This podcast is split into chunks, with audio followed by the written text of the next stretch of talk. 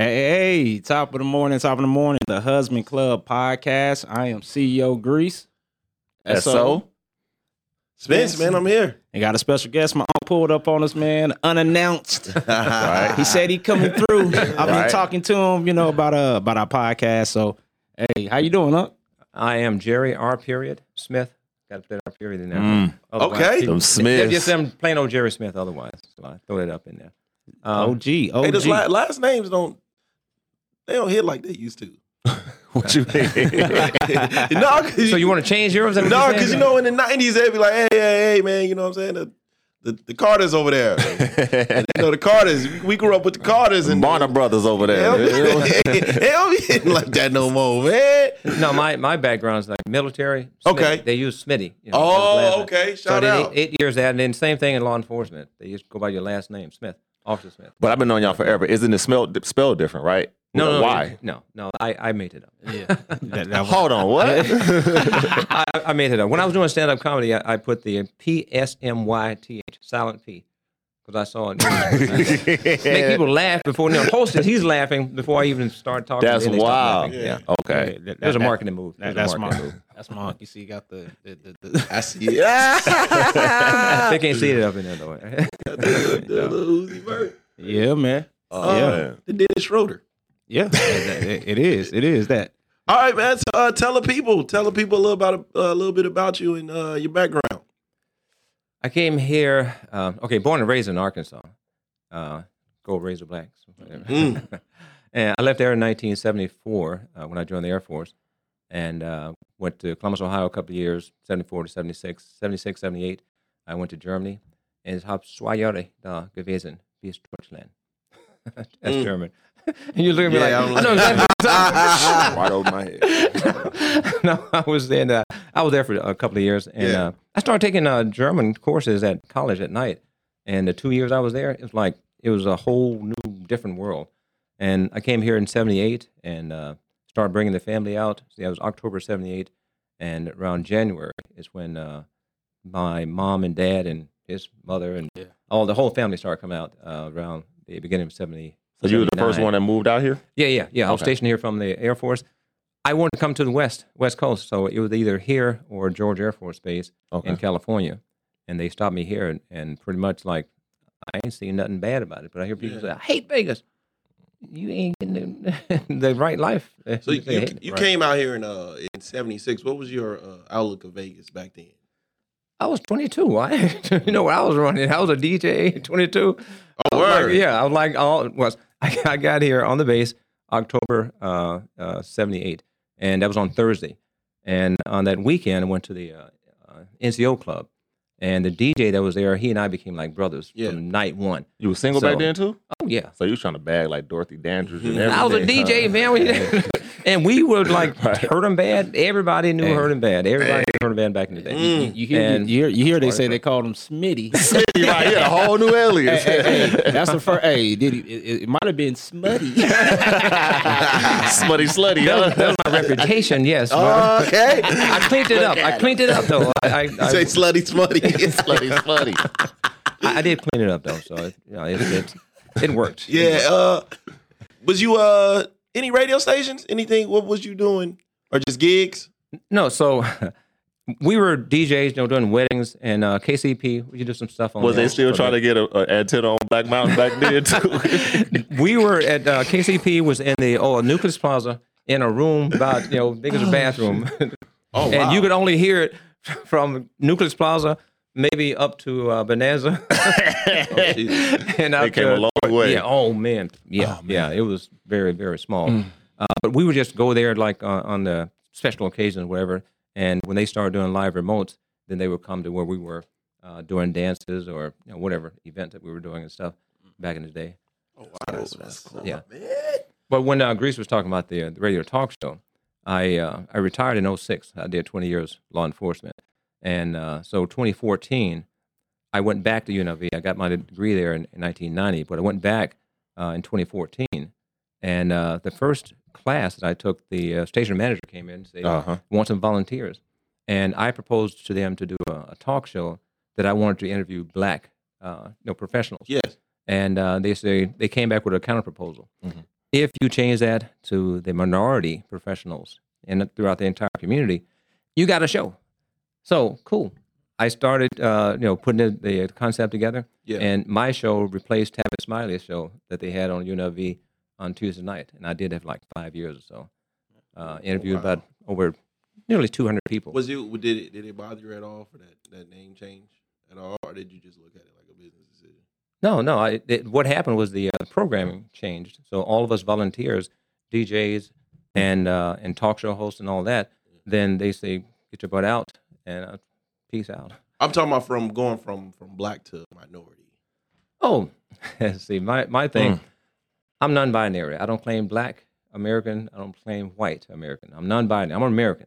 Really? Uh, I'm I'm politically I'm not I don't claim Republican or Democrat. I'm non-binary. I, I took that and say, why do am I should I be forced to do that? And my concept I'm working with is in American patriotism, a black choice.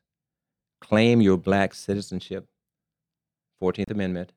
Claim your black vote, Fifteenth Amendment. So you're non-binary, but you claim your black citizenship? Oh yeah. So this what happened with that. Funny you should ask. so uh, the Constitution was ratified uh, 1787, 88. Okay. Black people voted to ratify the law of the land. Black people, free black people, voted Yes. to ratify the law of the land. So it, the enslaved blacks were not considered citizens.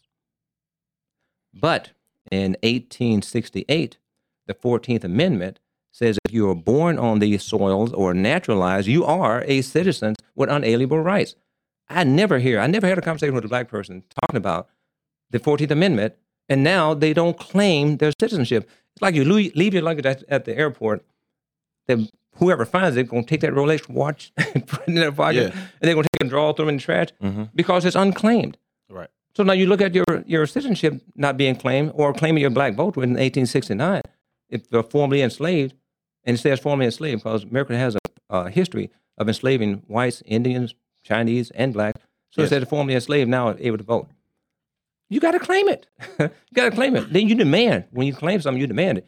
Please get your foot off my neck. Please give me my, my right. Give me my right. I demand my rights. Yeah, I'm going to sue you. That's how I look at it. Th- These But be the these be the conversations. That I yeah. No, no. I, I mean, you see my eyes. interesting. You see my eyes perked up, man. That's what I, you know. Yeah, no, it, it's it's real game though, because like I said, uh, like you said, the last names don't hit the same. But with my uncle, he also makes sure that he makes sure that we know where we came from. Yeah. you know, so he's very proud about uh, you know, our last names, and uh, like I said, he's a legacy guy. You know, so I know a lot of the a lot of the information that I get uh get from too, just business stuff too, just outside of my dad is is my uncle right here. So That's up, Yeah. man. Yeah, let's go back on the agenda y'all talking about because I yeah, I'd no, like this, is, be- this is Hey, we, hey, we- hey, no, no, you no, took we- the we- place. we- I'm we- interested in this. we we we, we curious. No, Yeah, because, you done because see, somewhere. What we got to see too, Unc, a lot of times that we got to see uh, older professionals too. You know, that's why uh, you're older, you know, black man too. So we got uh, we Yeah. got a couple topics. I used we'll, be black. Used to be black. yeah, okay.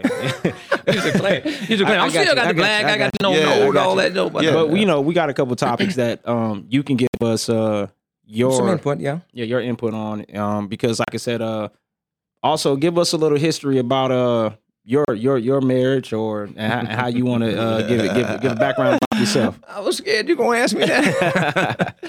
no, so I I was telling I was talking to someone on the phone and saying that my wife and the way that she is, her background, and then mine, I don't think it would work for you guys or anybody else. And each individual, whatever they bring to the marriage, that makes it unique. That makes it unique. Now there are some universal things of saying that, uh, like Utah's, you know, approach to marriage and household and all that. But when you start looking at the Constitution and you start looking at the laws, it favors marriage. Mm-hmm. So I love the Constitution, the institution of marriage. I've been there three times.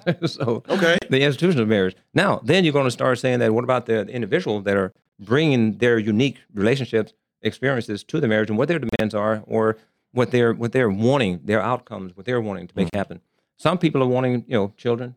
Some don't want children. Some want a you know, big family, blended family, and all that. Yeah. So you you can't 100% say go on your marriage and what's going to happen. So my most recent ex-wife, she and I split everything down the middle. Cause and cause you know, as it did happen, the half that she got, that was her half. Yeah, so, right. And and other people I know when I was working law enforcement, there was one guy married eight times. Jesus. And there were a lot of them that were telling me, man, your marriage ain't da da da da. And they were married three or four times to my one. I was married 20 years to my most recent ex wife. But um, the part of saying that there are some universalities to America and, uh, and the way that it looks at marriage. Mm-hmm. And then again, is that when you're finding somebody that you're contemplating uh, marriage or you married to now, then you're looking at what are you, you guys going the same direction, and what philosophy, you know, what religious practice, a whole lot of background, um, educational experiences. Uh, Yeah. in fact, uh, a book that I had written called the uh, the Dream Work Life Timeline Okay. for what you guys are doing, you can turn it into the uh, Dream Marriage Timeline. Mm. Dream Marriage Timeline. So the one area I was looking at is Mhm. saying education, specialized training. What do you want to bring into the marriage? Uh, All the education that you have now is that the is that it? Is that the extent of it? Hmm. Or you want somebody to get a you know master's degree, PhD, and what are they bringing into the uh, the household? that was funny. There was a lady, Asian, uh, when I was going to UNLV, and the teacher was asking, well, "Why you want to get a degree?" And the Asian lady said, "So I can get married." Mm. I'm thinking about that. See, she getting a degree so she can get married, so that their children in the household are going to be have access to two people who are higher learning and advanced degrees. Yeah. And most people, when they get married, saying that I love her, I met her at the club, you know, and they're not looking at that. So if you're going to be practical and you're looking long term, then what does the household look like with two highly advanced, educated people? If it lasts, you know, forever or Yeah. that long. Question. That kind of thing. By you being married three times, Mhm. your coworker was married eight times. What value in marriage did you guys see to continue to want to stay in marriage? Because most people will quit after the first marriage. Be like, I'm never doing this again. Uh, it, like, as I indicated, you know, kind of abstractly, I like the institution Mm-hmm. of Yes. marriage. So then the person that I marry, they have to have an appreciation for the institution of marriage and saying that what are the advantages this country offers for people who are married. Mm-hmm. And when you start taking it off, tax advantage and buying and this and all these free things and the government Yeah. that, when you start, you know, click, checking those boxes, you're saying this is worth fighting for, or staying into. Yeah. And you know, you stay, you have a good relationship. If, if it's an abusive marriage on either one, Yeah, then you don't stay with that. To me, unless you're going to like get therapy, counseling, and all Yeah. that kind of stuff, Yeah. or just run away. Um, So yours is more more more business. Yeah, that's what I it- was it- not not necessarily. Not necessarily. So uh, again, my my wife, current wife, yeah, she is about business and is about uh, the structure, structure. And when you're looking at somebody who's running a, an empire that's Mhm. making multi millions per year and running it by herself, then it is about business because that's where her mind is. So if if the marriage is not somewhere somewhat close to to uh, duplicating or mirroring that, it's Mhm. not going to work for them. So that that's why I was saying the unique pro, uh, prospects or Yeah. possibilities or things that the other person brings Yeah. to marriage. That's what's going to make it work or not work. Yeah. because now I, I guess sitting here uh, thinking about it, I feel like the you know not necessarily your situation, Right. but uh, a lot of people with that thought process, like what good is the business structure if the personal relationship is not there? Because in hindsight, it sounds like we are business partners, which could turn into the feeling of roommates. Yeah, it, it, it, it could get, you know, saying cold hearted in a, in a way that way. But there again is the uniqueness that both parties will bring to the relationship. Uh, when I am accustomed to eight years in the military and then 20 years law enforcement, almost 30 years of being of structure. Everything that I, held, I was responsible for and held accountable for, I was professionally trained in that. Mhm. So then, if I when I'm relating to someone else and they're not disciplined that way, it ain't gonna work. And I don't. I I prefer them to have their own ideas, their own life, their own own own own.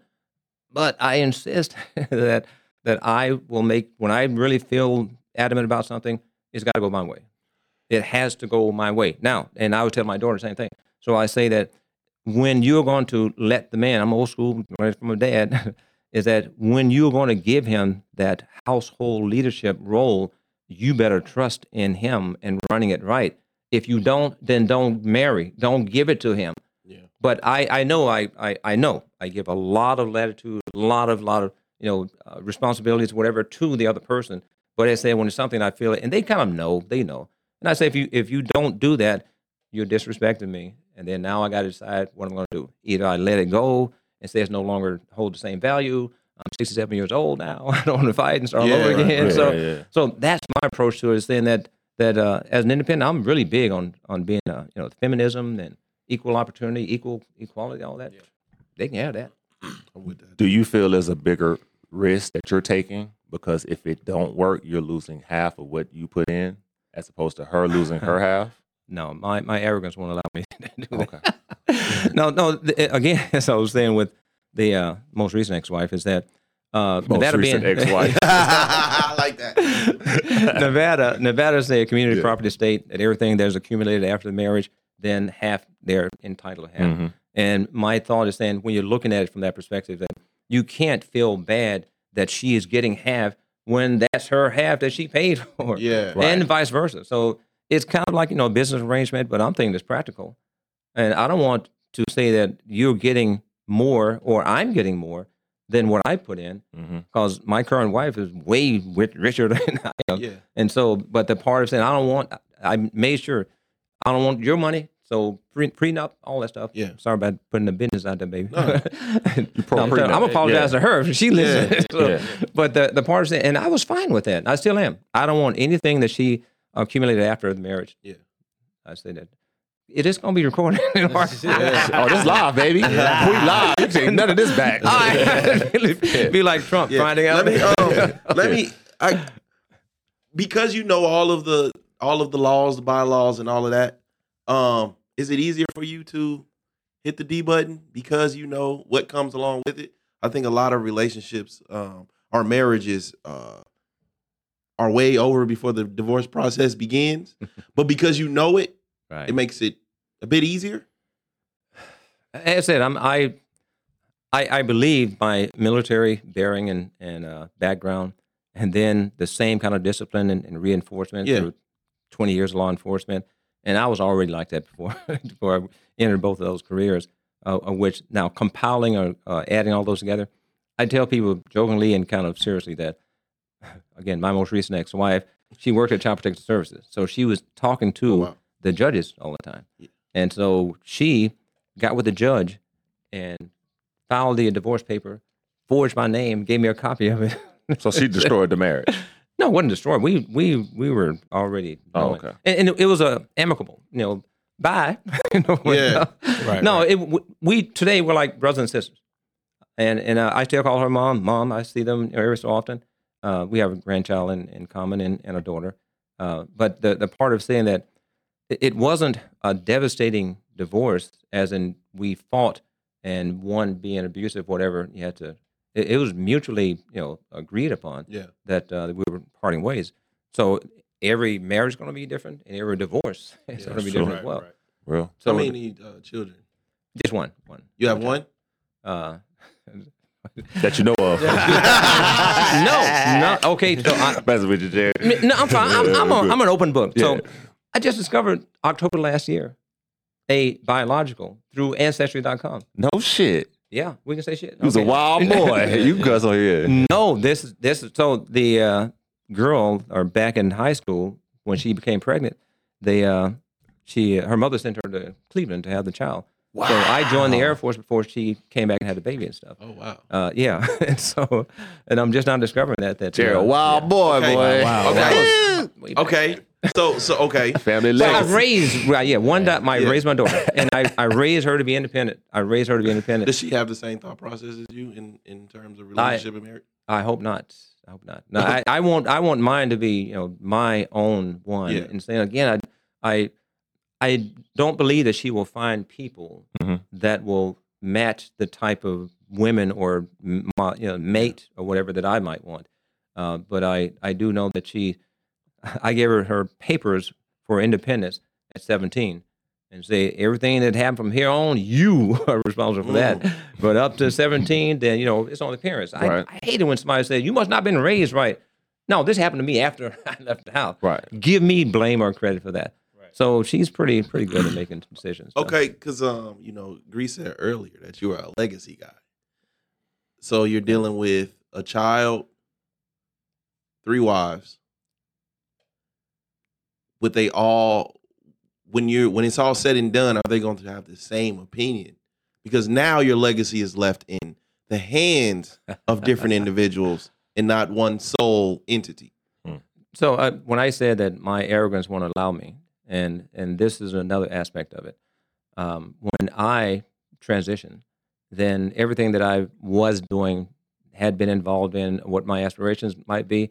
Then I say that can go with me, because I won't be here on Earth to monitor it Yeah, and to make it turn out the way I want it to. So the legacy part is going to be I'm not into hero worshiping. I don't believe that most of the heroes of the, of the black community in our history was thinking when they were doing that in 2023, man, they're going to be talking about Yeah. me doing it. I don't think they, they were doing They were just living their lives and trying to do whatever they Yeah. had the abilities to do. So I'm not much about that legacy, traditional legacy thing.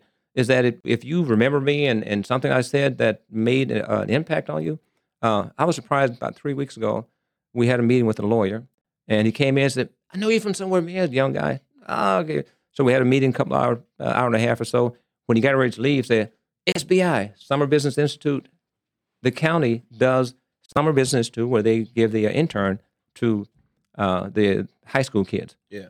And now he's a big time lawyer. And he was saying that so I was in charge of the mentoring, liaison, training, the mentors and the mentees. Mhm. And he remembered me, like I say, now he's a big time lawyer. So I didn't know the impact 20 something years later Yeah. that I'll be having a meeting with this guy. When I saw him, he was a little kid, a little skinny kid. Now he's a skinny kid grown up. But that kind of thing, I was saying the legacy part aspect of it, I think if we get caught up in looking at ourselves so much, uh, a lot of stuff that I'd done, say with K-Fabs that Grease was a part of, uh, had I been looking for accolades for it, then I don't think I, I think I would have lost vision Right. for what I wanted it to In turn real out So- time, so you want making sure that the kids are staying out of trouble and all that kind of stuff, and and they getting some good, bringing lawyers in to talk with them, and you know those kind of things. To me, I want to focus on that. So the legacy that I might leave will be on the person who's keeping that legacy alive, and not me telling them that you remember me and you say my name, Jerry R. Period Smith. This such such. No. So you you is that's interesting. So like, do you feel like um you know ego wise, I don't need validation. the thought of legacy is a bit of self worship? no, to me, I don't need a legacy. I don't need anyone externally giving me, you know, high fives or whatever it is. Yeah, I don't need that. I don't need validation. It's a uh, My arrogance takes Yeah. me through all of that and say, I don't need someone telling me, man, what you did with those kids. I don't Yeah. need that. And you know, I- I'm, I don't, you know, try to fault people and, and think Mm-hmm. badly of them if they are that way. Like I say, I don't believe that the people in history, in Black history in America, were thinking that in 2023 we're going to be trying to. I bet you they would be like nervous. what am I doing now? 2023, they're going to be like putting my picture up and all this. Is my makeup on good? Yeah. If we, if Like I said, had 22, 33. Like, what we thinking about that far off for? We gone. Man, so I, one of the characters that I, I have on my poster is Carter G. Woodson. 1926, he started Black History Week. Mhm. In three years, what is it going to be? 100 years. In three years, Black History. Black History in America three, in three years. And to me, we're a slave to slave history because we keep repeating it like Groundhog Day. Mhm. Struggle in injustice, struggle in injustice, struggle in injustice. But I don't think he was thinking, 100 years from now, we're going to still be doing this. And we got to do it in a way that we, he thought that we should it should play out. Right. When you talking about 1926, no, we couldn't do it. Well, Like Black history is big business. So, un, you know, I put it up there with.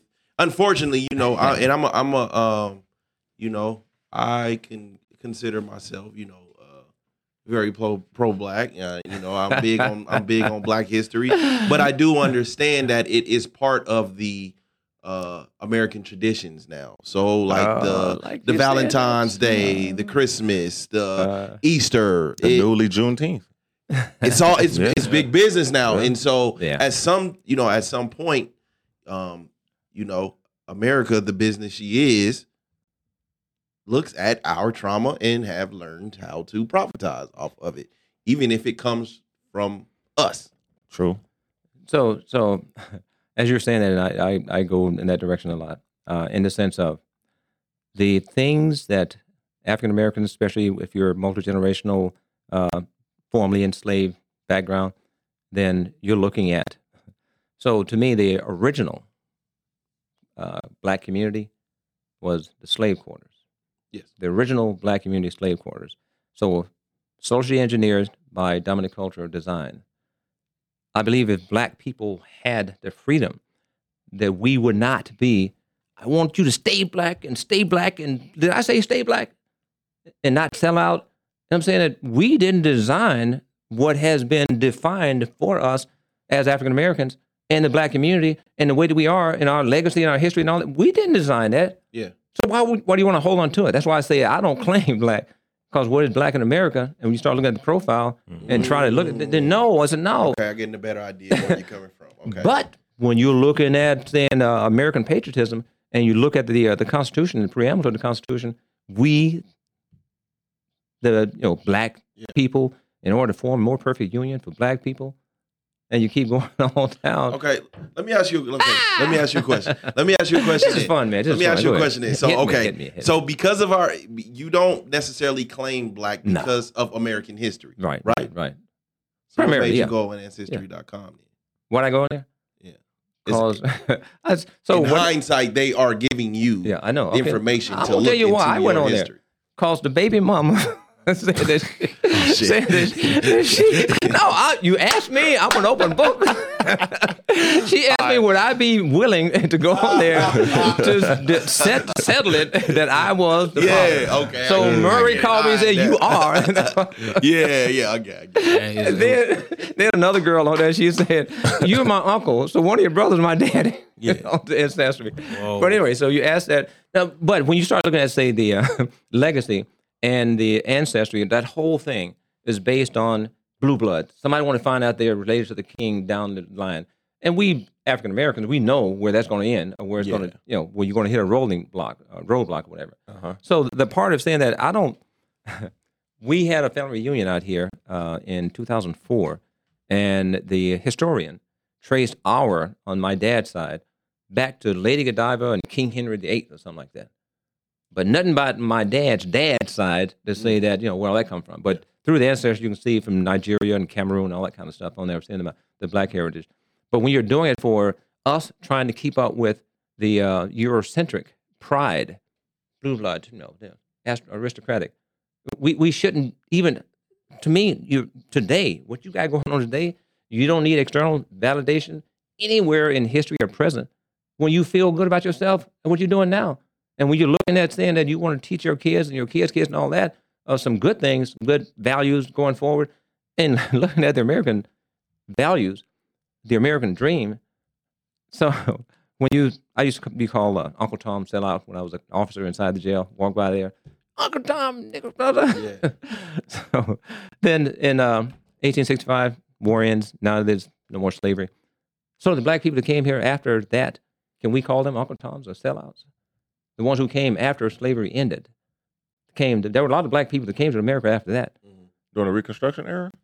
No, yeah, okay. There were a lot of black people who came from Africa and other countries who were free. Well, all of us were free then, 1865. Not legally, but they came No, here. no, no, they were legal. No, so The ah, Clotilda, Go ahead. Talk, talk about the Clotilda. That was the last slave ship that was that came to America. They came to the ports of Mobile Bay. That was an illegal slave ship that got here. Gotcha, So that was gotcha, the last gotcha. known slave ship that entered American soil, but Right. it was illegally entered. Okay. So people that came from Africa, they came here legally.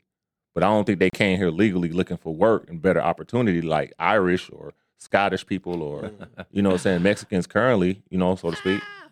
I want to. I'll give you a few references if you want. So I've been doing a whole lot of uh, research, Mhm. and my major focus has been on prosperous professional blacks. The book, uh, 1619 Project, and then there's another book called Slave Without Masters.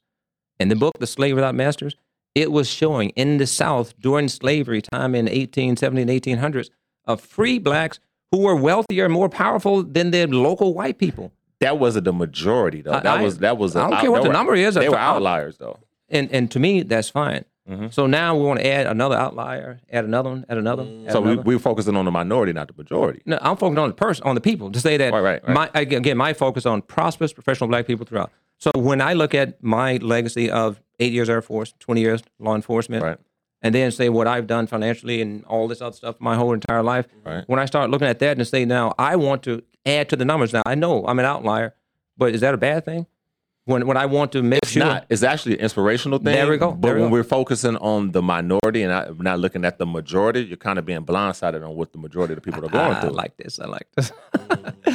You're wrong. No, I'm kidding. yeah. no, so uh, what I, his mom, my sister, yesterday Mm-hmm. we were having a conversation, and this is the way most conversations go. Mhm. African Americans, even when I had my talk show and I was uh, I was on the uh, executive board for the 100 Black Men, and when we as professional black people come together, Right. it was more about the narrative of struggle and injustice, struggle and injustice. And I'm saying that when ain't no white people around and we're still talking about struggle and injustice, then where's the progressive? When does that happen? When's I that going to with kick in? Yeah. So I, to me, I, I'd rather not even acknowledge it and then move on. So we can remember but not relive. And what happened with African Americans, we remember and then we say, oh, we relive it. So relive it. I mean, you can remember it, but don't relive it. The Holocaust, they remember it, but they they go back and making big money as Jews, Jewish people do. But we as African Americans, we don't tend to do that. We remember and relive and relive and say, did you forget that what they did? uh, If you start looking at again the the merits of the uh, preamble to the Constitution, and you're saying that America and the American dream and what it has to offer, all my Nigerian friends are millionaires and one billionaire, and they came here. So, in 1965, the black the uh, uh, Immigration Act started inviting African Af- from the African diaspora, the African con- uh, continent, to come to America. And what were they looking for? You better bring the money. you got to be millionaire, billionaire. You got to be going to uh, higher learning, or or you going to start a business, or you going to you going to all of the bring the elite black. So when people complained that they are bringing that the Nigerians think they're better than African Americans, they thought that when in the other country they were in. So when you start uh, saying that this is law, if you, we don't want to bring more black people to put on a welfare roll or to live in, in the ghettos, they don't even go to live in the ghetto. They don't live in black communities. You're right. But So I, and I'm saying that we should Is be that able to learn in- something from that. But is that rooted in culture and work ethic? So the again, when I went to Nigeria uh, in 2000, I was there for about a month, and I was part of an elite, you know, community Mhm. of people. So when we walked around, the people bow down, get out the way, whatever Yeah. it is. And I'm saying that I, I ain't used to that. Mm-hmm. But when you're looking at uh, an elite culture, uh, I don't, I don't, in, I don't treat myself that way, and I don't like that. But that's the way the world is. And either you personally and or you pass it on to your children to say get some skills that are marketable, and that when you do start working, it's going to be at the higher level of income. We got 24 hours in a day, 86,400 seconds in a day. 1440 minutes. in a day. okay, when you when when you when you saying this right, when you saying this, okay. Yeah. I'm sorry, we ain't we ain't talked about Right. marriage at all. Fuck it. this- we here, we, We here, here, but I'm here. here. Check Okay, this out though, but this goes into the marriage. This, all Yeah. of what Right, we're right, saying right, now, right. It's all it's Okay. part of the marriage. But when you say okay, so when you say you know, um, I from my standpoint, I feel like um, when a uh, even if it's a Eurocentric viewpoint of what it is to be black a black American, right? Mhm. I feel like once you start to know thy history, as they say, right.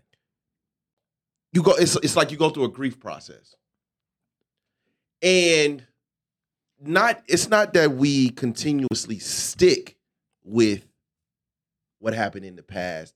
It's that we still have people in our community that's finding out what happened in the past. That's a learning curve. That's a latency. But when you from a from an elitist standpoint, because you you sound a real elitist.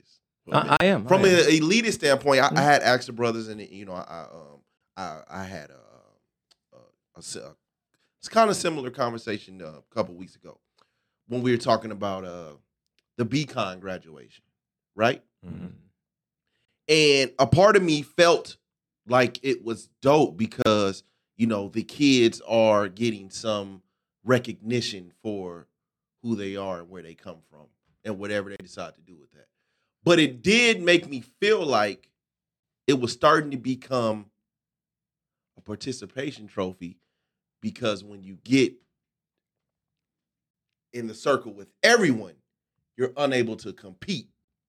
So it puts us in a Anybody can do it. Commercialized. I can't compete with everybody. Yeah. So let me you do my own thing to get some sort of recognition. That how I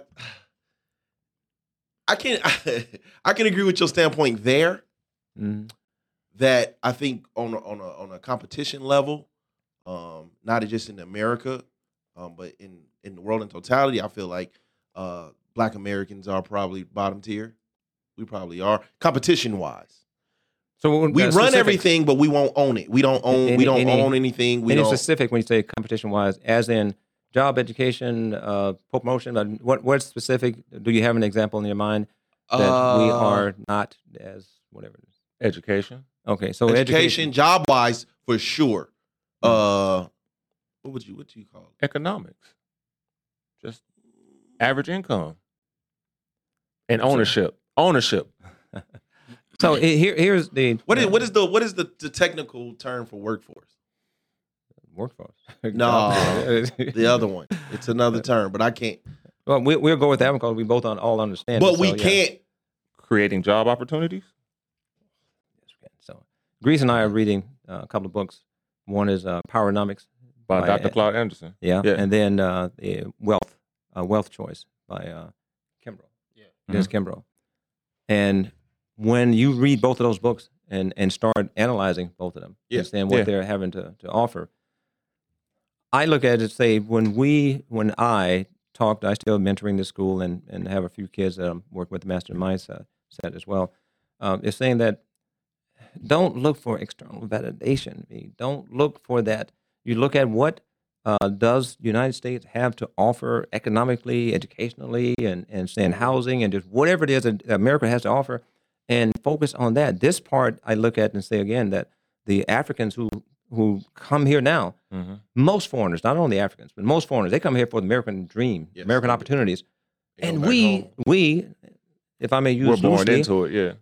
we're born in, into this, but we still don't like feel entitled. We don't claim it. We don't claim it. We don't claim those opportunities. When I joined the Air Force in 1974, it was that all the people in my community, black uh, people in my community, they didn't join. They didn't take advantage of the military. So a lot of the the set aside and a lot of the advantages, a lot of the programs that are set aside sp- expressly for the black community, we are not. We as a collective community of, of black people are not taking advantage of that. So then I, I would say you take full responsibility yourself for that and you pass it on and ain't nobody got to look at me and say jerry arperia smith you deserve this trophy ah you know, no i ain't But no. is it because we live in it though? So living what living living what We're built so into so we're living here. So it's hard to see. It's hard to get an outlet, uh, outlook yeah yeah from the outside because we're we ain't been on the outside But from somebody from Nigeria or China, they're Yeah. looking at the U.S. outside looking in. outside looking in. So when they come here, they know the exact moves to make. so as, as an excuse or reason for to say if they if they as in the outside people are getting come to Vegas because what stays in Vegas blah, blah, and all that Yeah. you know so come to America the land of opportunity and saying that if I'm right here and I can't see as far as for the trees then should I blame someone should I and long as I continue to blame somebody else then I'm not taking responsibility I ain't got to do better But opportunity looks different to different people. Oh, oh, no doubt, no doubt. I, my approach to it, and again, I, I apologize for my arrogance to other people who don't like it, but Yeah. I ain't got to please Yeah, two you- people. you- Two people I got to please. Me and whoever agrees with me. Those are the two Mm, people I got to agree. yeah. I got to please. So the part that I look at is when I had my talk show, I had 28 minutes to record. 28 minutes. So when the African American would come on, African American come on, have a Mm-hmm. part of it, and they started talking about that, uh, you know, downtrodden and struggling and injustice. Then I'm saying I only got 28 minutes. I'm saying this to myself. So I, I can't. I got- I'm I'm looking at the professional next door, and one guy had like 15,000 people when he was head of Nokia in the, uh, the somewhere in, in Asia. And I'm saying, no, I want you to tell my listeners how you manage and what you need to know to be at the helm of 15,000 people in the whole working for Nokia and keeping it profitable. Now, ain't got time for you telling it. Just say struggle and injustice. Now you you you know. Okay, now I'm going on to tell you when you go into this, you got to research, you got to know, you got to get educated, you got to get all this stuff that you need to do. I'm gonna give you the black print right now. That's what I'd rather spend my time talking about than the struggle and injustice. When I look at Black history and saying the struggle and injustice, in 1926, as the Carter G. Woodson did the first Black History Week, and it was designed to uh, highlight the contributions of African Americans to America and world at large. Fast forward, the first modern day Black History Month was based on a 1970. The uh, Black Student Unions at uh, at Kent State they did the first one from January 28 to February 19 uh, to February 28. And what they did is based it on so what we are stuck in like Groundhog Day is they just came off of the struggle and injustice. So that was what they were saying. And we're going to talk about all of this stuff that they did wrong, that they did this. So Black History Month has not really changed since 1970. And I'm looking to say 21st century Black History Month. 21st century Black History Month the people, all those baby boomers, we're dying out. So what is that going to really look like? We're 23 years into the 21st century. 23 years. In a minute, it's going to be 2030, then 2050. And it's like the youngest guy that's in Congress now is 26 years old. They're going to be running this country, black, white, and, and Asians and mixtures of all that. So is Black History Month going to be celebrated the same way? The people who know, because I was living during the Black the Civil Rights Movement in 1955. Yeah and then the the Black uh, Panther and the, mm-hmm. all this struggle and injustice and Black Power and all that. I was living during that time. But the people now, the young kids, they've got to like read about it or they don't even want to talk to me about it. I don't want to talk about it either. But doesn't that go into what you were saying earlier about we're part of the American fabric because we're now at a point to where they don't even acknowledge Black History Month, where they feel like they're part of the American culture, so where it doesn't have to be separated for Black History Month because we are American history. Mm. So when when we're looking at saying uh, participating in American prosperity, that's another concept I have for a documentary. Mm-hmm. Participating in American uh, prosperity, American prosperity, participating in prosperity, not participating in American poverty struggle and mm-hmm. injustice, all that. So when you start, to me, if you're going to design a lifestyle around participating in American prosperity, you ain't got time for that. You don't care about that. I mean, remember, but don't relive. So you can acknowledge the struggle and injustice, whatever stuff. But if you're trying to make it and you're on the grind, you ain't got time to be do some research with a chat GPT or something of what it's going to take for me to do a business plan and uh, going forward with that.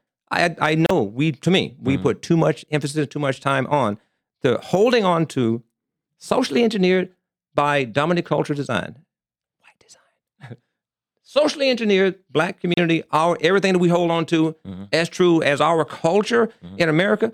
When I went to Nigeria, all the stuff that we think is, is African, that stuff.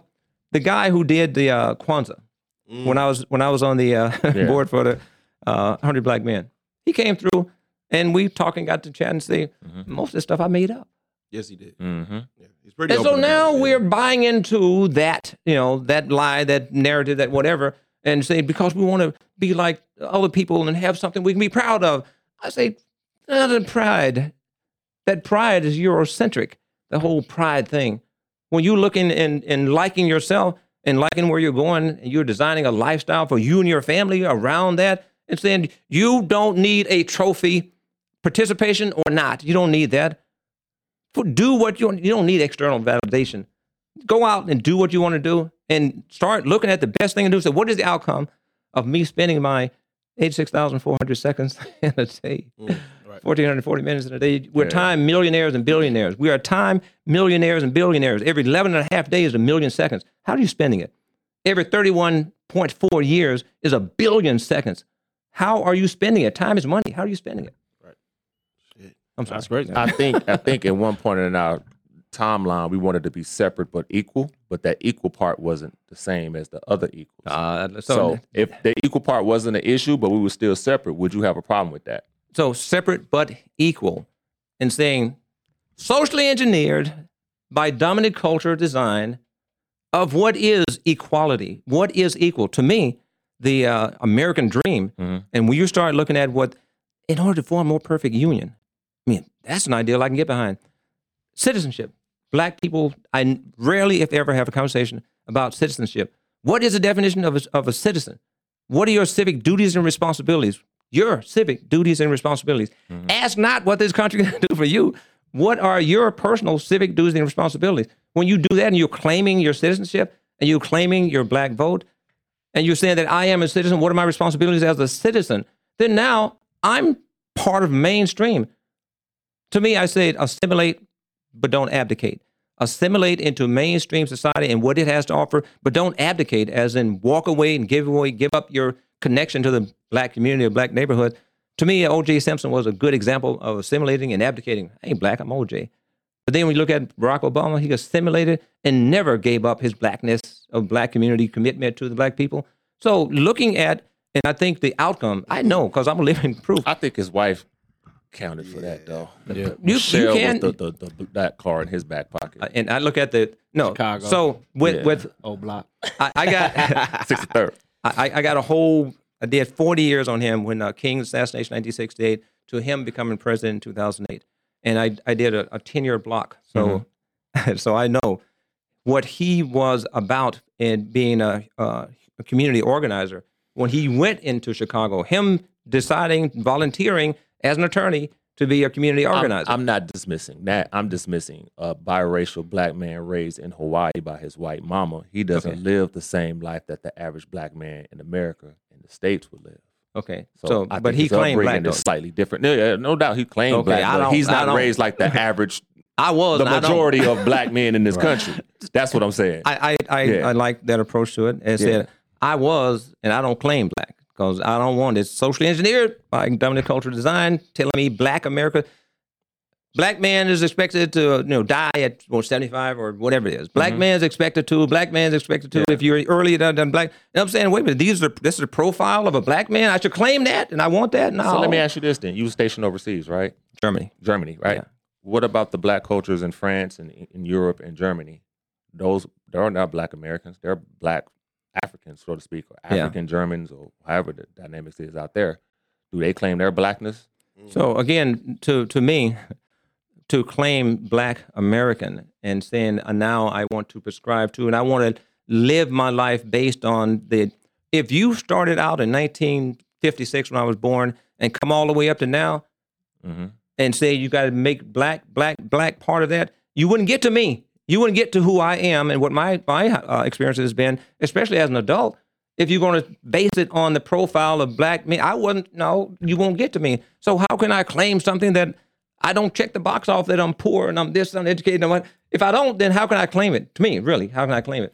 I said, I, These are these are these are the conversations we have all the time. I am You know, because no, fucking because not. It, it, it's- it, it, intrigued. It, not it's what's what's crazy about it though, because uh, like I said, it, this is the this is where you learn from. Yeah, You know, I am because, uh, intrigued. I'm not going to. He's not the first person in his in, in the baby boomer era that I've heard that. My, I Yeah. got two uncles that. Kind Oh, of I talk wanna like talk to same them. Way. Yeah. I love to I talk to swear them. that- That's why I know up. how the questions to ask him because Yeah. I got two uncles that talk the same way. Like, Yeah, like that's that. why I like Yeah. that. every everything that we do. That's why I said a lot of times the, you know, like I said, you got to see these type of dynamics. You got to learn from it because, like he just said, his wife is richer than he is. Yeah. And that's what the question I was to ask. Like, how does that work with head of the household? Like you said, you like your arrogance, but she the breadwinner at the crib. So how does how does that work for your dynamic? Because I know you, like you said, like, hey, I, I'm bringing this. This is what I'm bringing to the marriage. This is what she's bringing. You know, auntie bringing to the marriage. So how does how does that uh, dynamic work at the house? Like you said, because I, I heard earlier you said like they know. Like when I say it, this is it, this is it, that's it. How does that work with with with uh like like I said with your wife with that dynamic as far as like because I know finances is big, definitely because I know we talk about finances a lot, uh just just as couples uh, up here. So how does that work with you? my my approach to it is that Metro is really good to me, and, and I do the uh, calculations that they set aside like a million dollars uh, investment and give me an annuity. So my annuity is like six point five percent, little over, you know six five thousand a year. I'm independent. I don't need her money, and I made her let her know that her um, concerns about me trying to be a gold digger or something like that. And I don't, and right now I'm I'm studying minimalism but I want to like put a little spin on to make it black, of not being completely doing the minimal. But my money goes further because I want less. I don't need all the extra, extra, extra, and the consumerism of, of in America. So the part of, of that, I say that it, I don't run the, the house is mine, and wherever I am, I'm still going to keep my integrity, whether you know it's my house or somebody else's house or whatever. So I don't look at it that old traditional way of that I'm the head of the household. No, it's that you we are two individuals, and we are sharing this living space. But I don't run you. You don't own me, and I don't own you. So don't try to tell me what to do. Yeah. I love it that she doesn't question me. Where you been? I want to talk to my lawyer. you ain't gonna ask me where I've been, what I've been doing, and give you a, a blow by. No, I want my independence. I want to be anonymous. Is that so? Your independence is is it is it real big in uh, in your marriage? So I Because I know last spoken. week last week we spoke about like individualism. Yeah. that's- that, that was one of the topics we were gonna uh, we were gonna talk about today. Is also having a like an individual life outside of your marriage, like friends, and how do you Mhm. how do you balance that? Because I know, like I said, I'm I because you know I, I I got I got the back on you know it's Unc so because he him and my other uncle like my uncle Terry they uh they they still active with the music so they're in Laughlin they're traveling a lot and that's why I was like and this is years this is this is not just you know this is this is this is like they're in. This is 20 30 40 years in. Like Yeah. this is our beginning. Like this is how neo started. So the uncles had started. So they they dad was in the group. So that's how they started. So when you had that understanding like how do you balance that? So auntie is just cool. Long as it is it a schedule? Long as she know like how do you like how do y'all balance it? How do, do y'all go out often? Because i don't never hear about you going out uh that, that much with uh with, with auntie. So the, my approach to it is saying that when you meet me and you know how I am, how I roll, you know what my schedule is and all that, and if you're going to be, if you know that in the beginning, then I ain't going to change it unless I decide to make that modification, that changes to it. So she was accepting, you know, right off the bat, and to me, I had other options of, of women who might not have accepted it, and I summarily, you know, dismissed and said they won't be, they're not good wife material for me.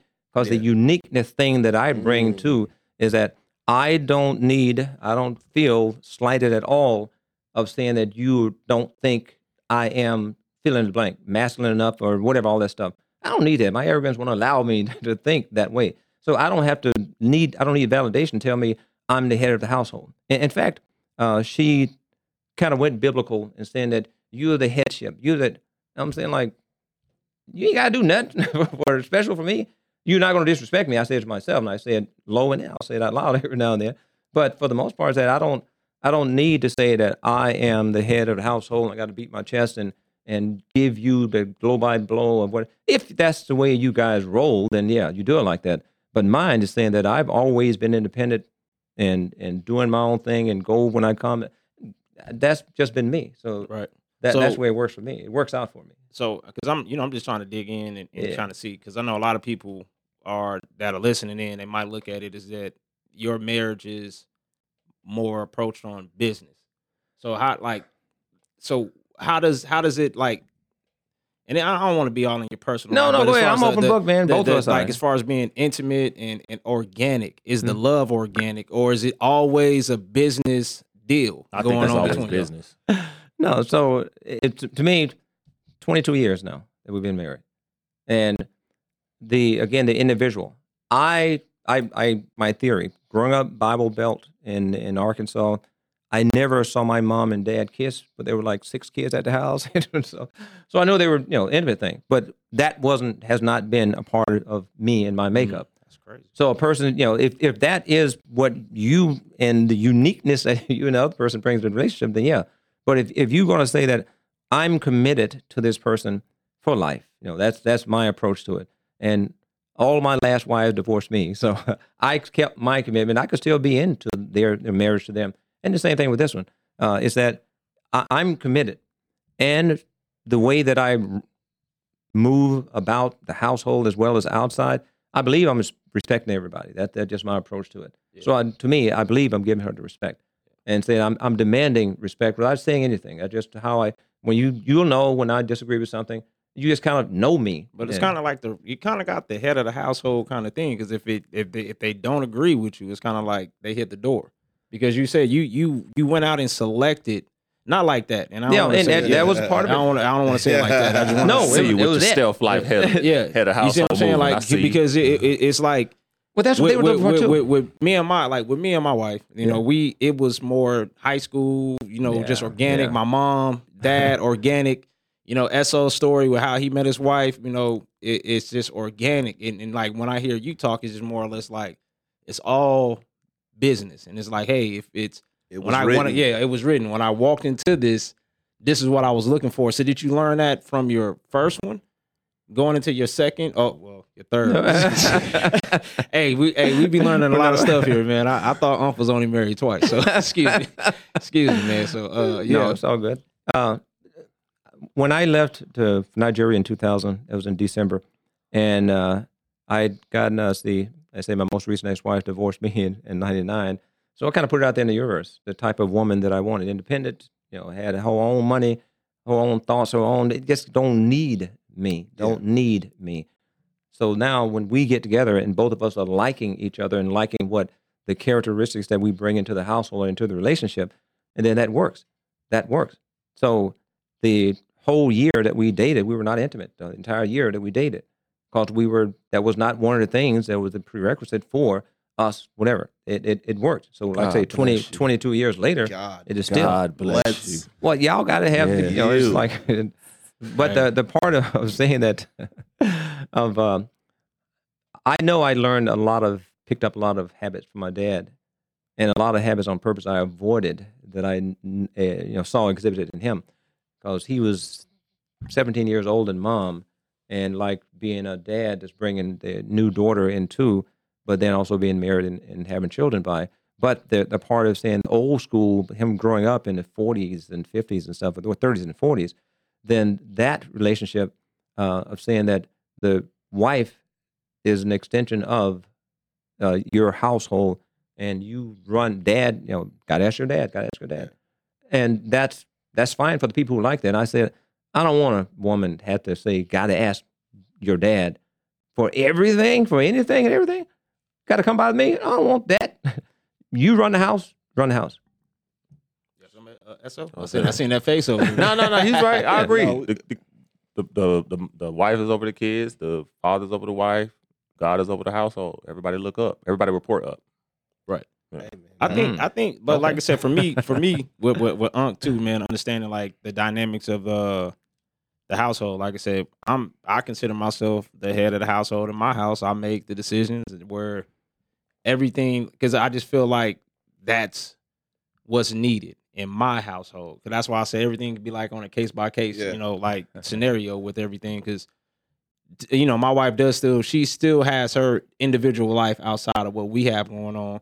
I'm not the end all, like you said. I- I'm more modified of what you got going on. I'm not like what I say is it.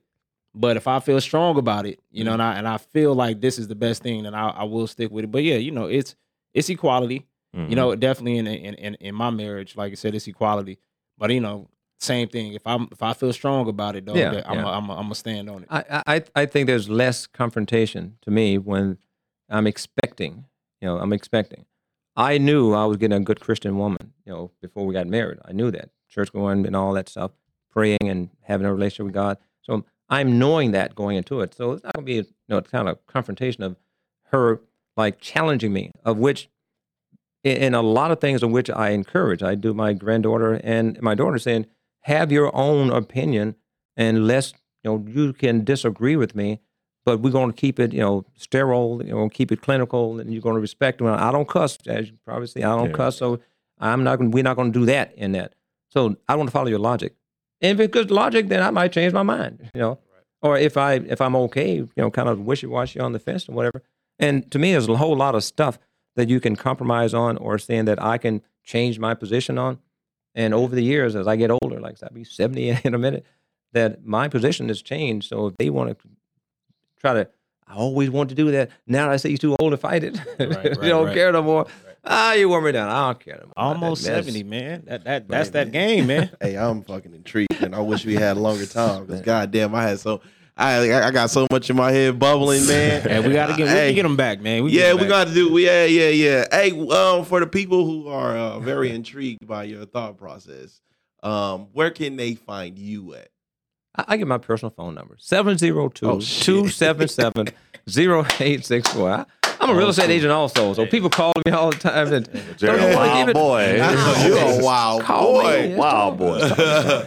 Yeah, I, I I have your thought process too, man. Mm-hmm. Um, you know, as far as the household goes, man, you know, um, integrity is big to me. I don't really care Yeah, about the self rewarding and the self loathing and and Yeah. the, the whatever you want to call it, man. You know, I have my kids. You know, I have my wife, man. I just want to weld a weld oil machine, man. That's it. We keep going. All Real the titles, all the titles. I don't. give- I don't. I do Yeah. not care about any of that. Um, but yeah, man, this was good, man. Good show. This is good. I, OG. Hey, man. Hey, oh. I had, yeah, man. Hey, man, where can they find y'all at, man? Hey man, call Grease. Uh, your local real estate agent, like my uncle Jerry said, man. I am S to the O on Instagram and Twitter. Hey, man, just call me Spence on Twitter. Um, the Husbands Podcast, man. This is another episode. We'll be back next week. yes, sir. Peace.